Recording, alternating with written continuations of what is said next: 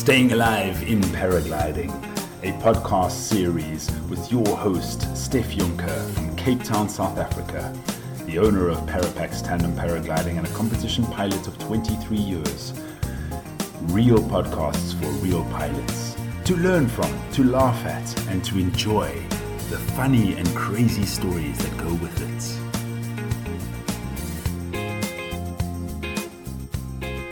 We've chatted politics, we've chatted all sorts of things. We've spoken about introversion, and uh, he has admitted to me that maybe he a little something that he heard from Russell Achterberg's podcast might have rung a bit of truth with him, but I'll let him speak for himself. His name is Jon Pio.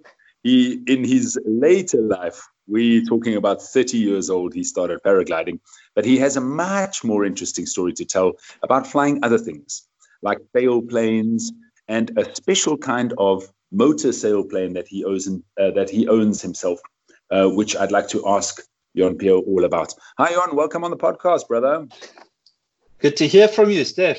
Born in 1966, at 15 years old, you started flying sailplanes since your dad was already flying them.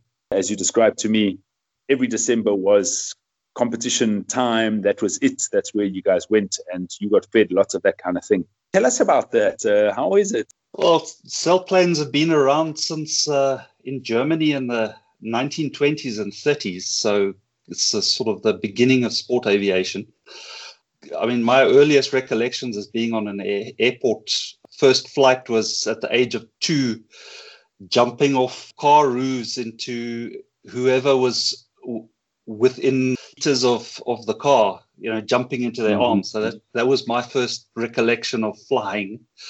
Always been around airports, always been interested in aviation of all kinds as an interest. But it, it, I find it quite interesting. You know how in every single sport or activity related to vehicles, there's you can divide each one up into petrol heads and non-petrol heads. Mm-hmm. Uh, so, you know, in boating, you've got people who only want to do yachts and people who only want to do motorboats, motorcycles and bicycles, that sort of thing. So, I'm decidedly in the non-petrol head camp, but uh, interested in all avi- in all aviation. I started flying. Uh, I started instructing at uh, taking instruction at about 15 uh, went solo at 16. Very quickly started flying competitions, but not not heavily. Uh, basically, in my very first competition, I had a bit of a an accident involve in by the way involving lack of plan A, plan B, plan C, which is basically mm-hmm. piloting. So I I stopped flying sailplanes for 10 years. I briefly restarted again, but then I started paragliding. Paragliding for 10 years. I started flying competitions almost straight away. I, I progressed quite quickly to DHV 23s, but then I, I had some work issues and I slowed down a bit. Tried to wean myself off paragliding a bit, bought myself the motor glider stepped back to a DHV2, an Aspen, a Gradient Aspen 2, and then flew in the sports class for a couple of years, just doing mm-hmm. competition flying. No, virtually didn't do weekend flying. And mm-hmm. I actually realized I was enjoying the paragliding more than flying the motor glider around. Since then, I've sort of come back more to paragliding, but I've also started flying a 18 meter competition racing class ship. That's a proper glider, which is uh, which is great. That's very different. I've only started doing that in the last two or three years, so.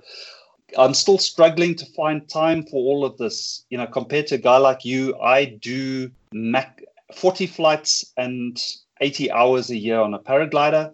I'm doing about 20 hours a year on the motor glider. I basically just use the motor glider to do cross country trips. The the idea of the motor glider is to do touring. In the beginning, I did do quite a lot of touring. I would go, me and my dad would go play in Namibia, go to the Drakensberg. We went to Zimbabwe twice. The only competitive flying I've done in the motor glider is doing a, a navigation a navigation exercise competition up in Zimbabwe where you fly in the Zambezi Valley following map. That's all. You've got to fly a nominated speed over a nominated course without using a GPS, using just maps and compass. Whoever flies it the most accurately wins. That's basically what I've been doing with the with the motor glider. I haven't been using it enough. I, yeah, I struggle to find an excuse to fly it. Put it that way. But uh, the paragliding, I'm really enjoying flying uh, PWC level. Uh, last year I did China and uh, Brazil. Uh, lovely. Right. Uh, and Porterville makes my year. So. Yeah, great. Well, I had Pepe Malecki on the line yesterday, and he was telling me how he his number one place on earth is to come and fly in Porterville. So that's really a nice compliment for us. Uh, it is an absolutely brilliant place to fly, and it's absolutely true. Tell us about the Lambada. You have a motor glider called uh, Lambada. Apparently, it's a South African-made little jobby. Negative. Okay. It's, uh, it's a Czech manufactured. I don't think the manuf- the manufacturers closed down a bit called Urban mm-hmm. Air. It's more of a, a fixed wing aircraft with longish wings, and you can turn the engine off. I can fly down to Cape Town in one go, pushing it a bit on the fuel quantity, but I, I can do it. So it cruises at 180 kilometers an hour at uh, using 15 liters an hour of fuel. And I've got 100 liters of fuel, so I can cruise for six mm. hours at 180 kilometers an hour with it. I can turn the engine off. It's got a glide angle of 1 in 30. That might sound impressive to a paraglider pilot, but it, even though it handles like a fighter aircraft, it's very easy to fly, uh, very maneuverable in the thermal. It doesn't, and it climbs reasonably well, but the glide, 130, uh, a 1 in 30 glide on a motor glider is not very usable in a cross country situation. Uh, the problem is it's it's that glide angle of one in 30 drops down to one in 15 at say um, 140 kilometers an hour, which is not very fast. Your glide right. angle goes off a cliff at, at slightly higher speeds. So uh, the, the the glide of 30, what kind of speed would that be at? About 100 kilometers an hour. You you kind of don't rate it very much. So what's what's your what's your allure to paragliding? And I mean, you mentioned now that you, you told me some months ago that you're with a big smile on your face got your dad's racing sailplane. Uh, which do you prefer and why? I mean, or, to, or just differentiate the two and the feelings. Paragliding in particular is very emotional. Uh, it's more a case of uh, ro- which side of the bed I roll out of. Um, I haven't properly started flying competitions uh, with the sailplane. Uh, I was intending to try and do one right now, actually, but mm-hmm. uh, that's obviously cancelled.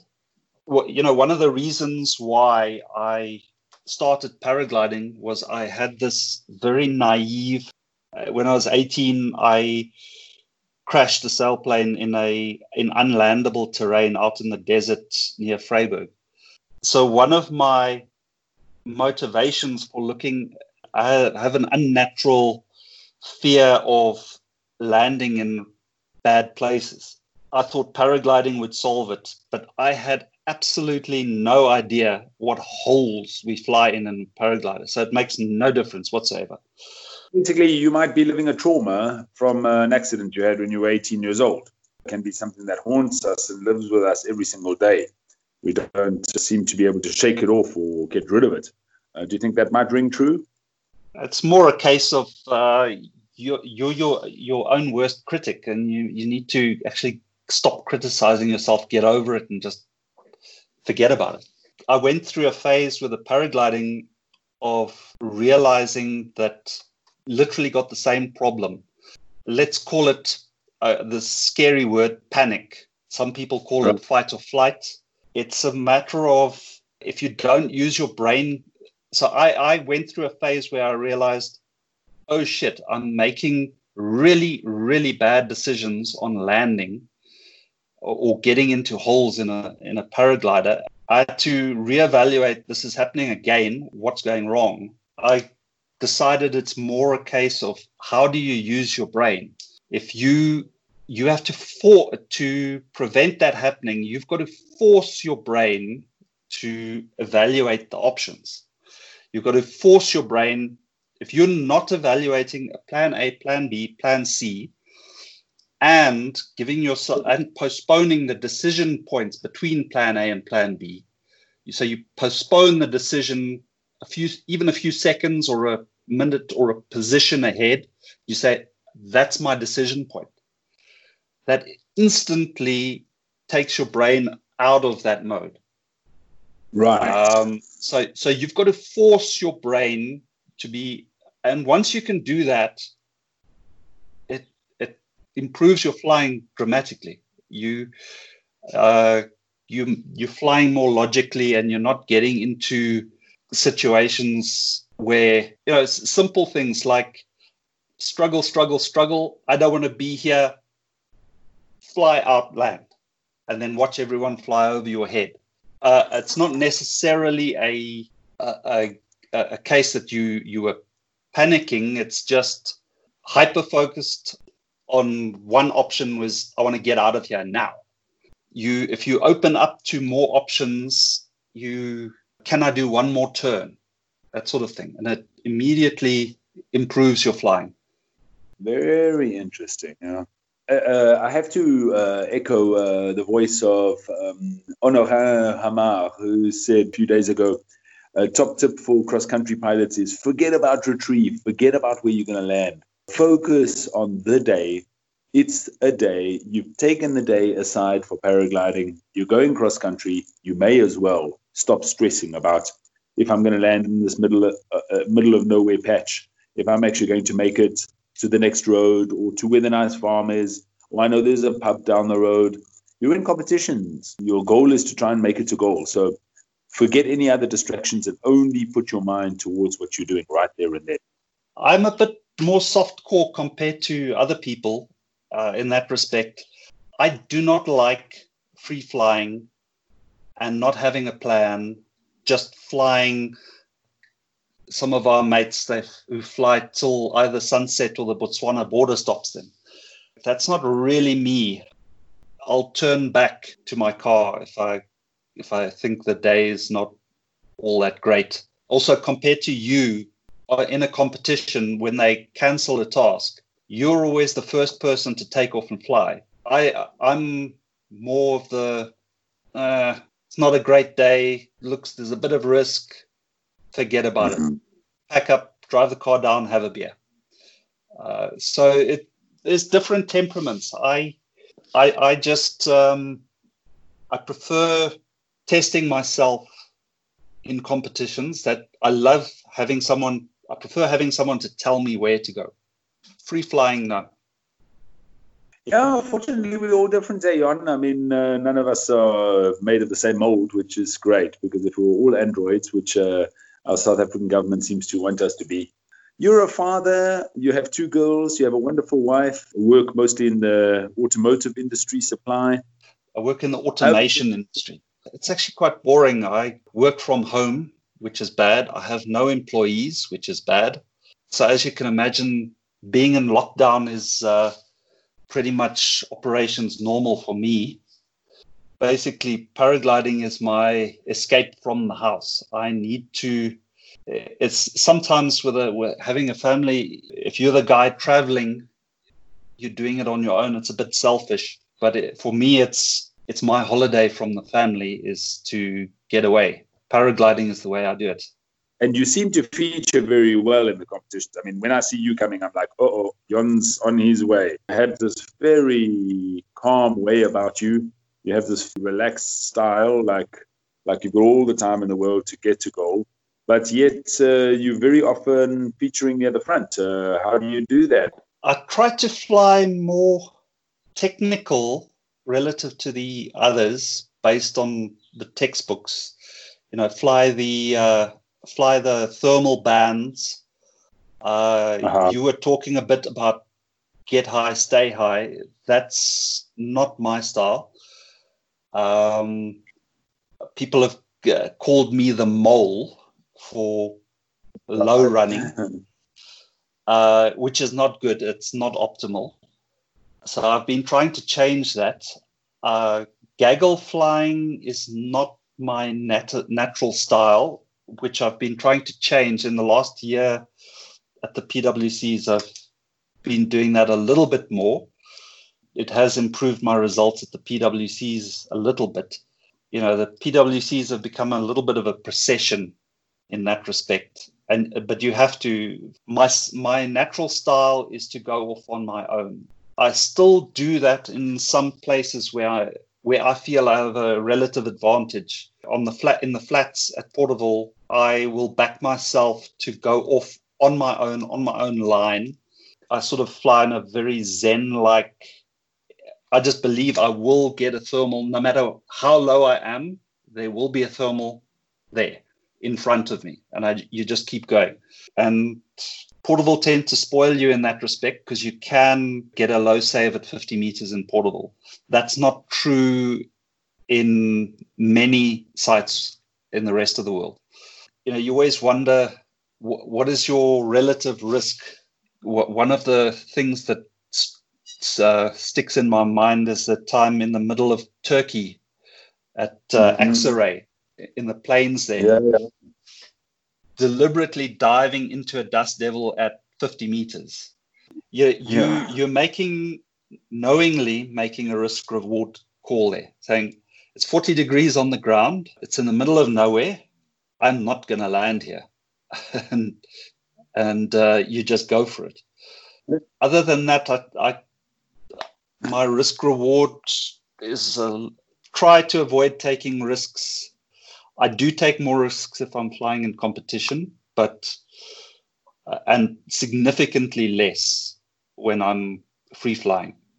And also, e- even within a competition, if I'm not in line for a position in the top 10, I'm not going to leave a three meter thermal when I can get another 200 meters in a three meter thermal on a final glide. I'll just uh, take it and Good go yeah. with the flow.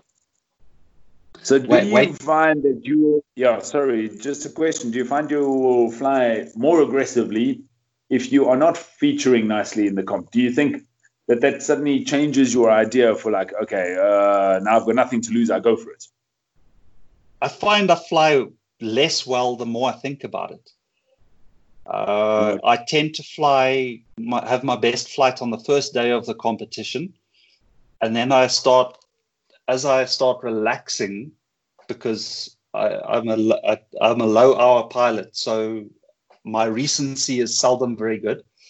So I'm all tensed up on the first day of a competition, and I often fly my mm-hmm. best flight and early in the competition. Then I start relaxing because I, I'm now into it. I've got the feel, and I often fly worse when I'm relaxed and trying to be more strategic. It's a tough call. I still, right now, need to work on my motivations for strategic planning through a whole competition. Definitely food for thought on those ones. Now, I notice in the in the PWCs, the field tends to be more conservative on the first day as well. Then I, I saw in a in the competition in Brazil, I had a case where the lead gaggle was just taking an unnecessary thermal. They were, a, I had already decided my thermal band. I was at the top of my thermal band. Their thermal was not that great. We were on final glide. Uh, I was mm-hmm. 100 meters below final glide, just flew straight past them. That wasn't great flying on, on my part. It was more gaggle drag from the main the main gaggle were just sitting there. It's not always the case that a PWC field is optimal. And we've often seen that as I discuss more and more podcasts with people, then I, I start to realize that you know, and Russell put it in a very, very good way. He said before, uh, long ago, we would have half an hour out of our three hour race would be in a thick gaggle. Two and a half out of three hours can be in a thick gaggle. The style of, cha- uh, of flying has definitely changed. And it comes down to the question of scoring and advantages and lead out points and if it's worth actually going it alone. Think, am I comfortable in a tight gaggle? Am I not? Am I going to break out by myself? Am I going to go out there? Am I going to push hard? And I think that's what makes uh, paragliding really fun. You know, it's uh, you've got all these choices, you've got all this, like you were describing paragliding a little earlier, saying that it's really much more happening. It's much more in your head. You know, when you're flying a sailplane, I'm sure you're much more relaxed, aren't you? Not really. It's it's it's. You'll be amazed how similar it is. Okay. The the the scary part with flying a sailplane is your computer's telling you you can make it, but you literally cannot see the field. The glide angle is is that flat. Yeah. So that what that means is that if you look down, you're very close to the ground. If I don't make it, I'm going to have to make a call for to land in a field from extremely low. Now the the good guys are used to that. I'm not quite comfortable with that yet five, ten kilometers out, you feel as though you're on the deck. What are you uh, at a glide of uh, 60 to 1 or 50 to 1? You're literally 150 meters above the ground. Uh, 150 yeah. meters above the ground, that's where the pilots are going to land. You know? Yeah. Well, the, the big difference in a sailplane is your speed. So if you're flying yeah. like that, your your speed is your safety margin. So you can, mm-hmm. with a glide of one in 50, you can, if you're doing 200 kilometers an hour, you should be able to pull up uh, 300 meters. Then just instead of flying 200, slow down to 120 and you'll make it. Unless there's a ridiculous amount of sink, like like from a thunderstorm, a, a gust front, or something like that. And do you find that the sailplaning, uh, paragliding kind of help one another? Uh, I'll, I'll, tell you where I'm coming from. I ride a mountain bike, I ride uh, an off road motorcycle, and I ride an on road motorcycle. I'm wondering if over the years I haven't gotten better at riding motorcycle off road uh, because I mountain bike and the other way around. Do you think the one and the other help each other, or do you think they are so kind of different that there's little correlation? The emotional side of it, risk, reward, th- those decisions are, are very much the same. And to be quite frank, that's the most mm-hmm. of it. Is, you know, stick and rudder skills with your hands is just it's like riding a bicycle. Once you can do it, you can do it, no matter what aircraft you're flying. Paraglider tends to stimulate more of your senses, particularly your your body's uh, muscle tension you know when you're feeling the pressure in your brakes you are feeling the your muscle tension all over your body and you're flying from your hips. So flying a paraglider involves your whole body and all your senses in particular your your your muscle tension. Uh, whereas a sailplane you're feeling the g load of a thermal gust but other than that you're trusting more how it affects the aircraft. Very great. I want to change the subject a little bit and ask you if you've got any really funny stories or crazy experiences that you've had in your years of flying. Yeah, it's uh, the funny stories of the, the friends that you have. Those trips that we did to um, De Aar, I miss those. Mm-hmm. The stories in the bar afterwards were always lots of misbehavior. And when you did an outlanding out there, you would land in places where no one gets to see. You know, uh, a little farm that's like an amazing oasis in the middle of the desert, getting entertained for hours and hours, waiting six hours for a recovery, that sort of thing. The the friends that uh, I'm sure you've heard about that famous trip where the Cloudbusters went down to De Aar on on the train. Uh, oh yes. Uh, people like uh, Tiens. Uh, so we're on the train, and Tiens is uh. He he had someone build him a, a stainless steel rotisserie, gas-fired rotisserie, and he brought it on the train, and we were brying chickens in a train carriage. Yeah. And the, you know what uh, roasting chicken smells like, and the smell is just yeah, wafting yeah. down this train. And uh, the the people on the train were amazing. They brought us uh, uh plates and knives and forks and bread, and we had a huge party on that train. They didn't have any problems that you were brying on the train. Or they could smell it, so they were just that train service don't get to see customers like us very often. So I think they were quite interested to see different people on the train, uh, which is a pity that no, no, one travels that those trains anymore. And this year it's become absolutely chaotic. That service has fallen apart completely. Seem to want to just get to wherever we want to go as fast as we. What's the fastest way to get somewhere now? As time becomes more and more and more, ah, it's, it's such a bizarre thing going on in the world. It's uh, it's an enigma my parameter is beer. There must be, I must land at a place where there's grass to land on and beer. That's yeah. what I'm looking for. Okay. So right. I'm not looking for distance. I'm looking for nice grass to land on and beer. Yeah. So I think we can wrap it right here. Let's keep it a shorter podcast for today. That's absolutely great. And uh, look forward to playing with you soon again, my friend. Have you got any last things you want to say to the universe out there?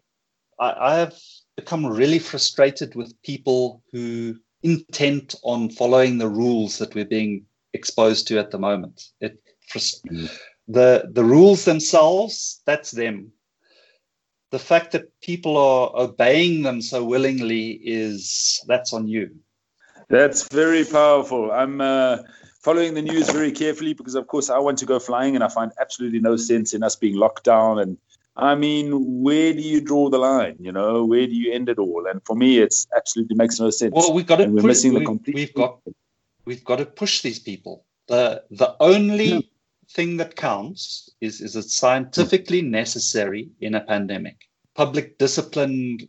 If they see other people doing it, that's bullshit. It's utter bullshit. I agree with you. Part of the world today is FOMO, part of what's driving us is that uh, one guy's having a good time, so we can't have a good time. Let's end it there, Jan. Okay. Cheerio. Look. Cheers.